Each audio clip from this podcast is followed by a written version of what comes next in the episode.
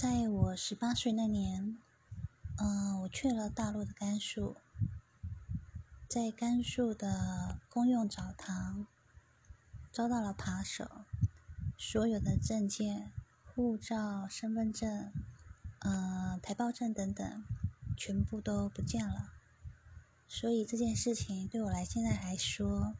还是一个很难忘的回忆，但是呢，是不好的回忆。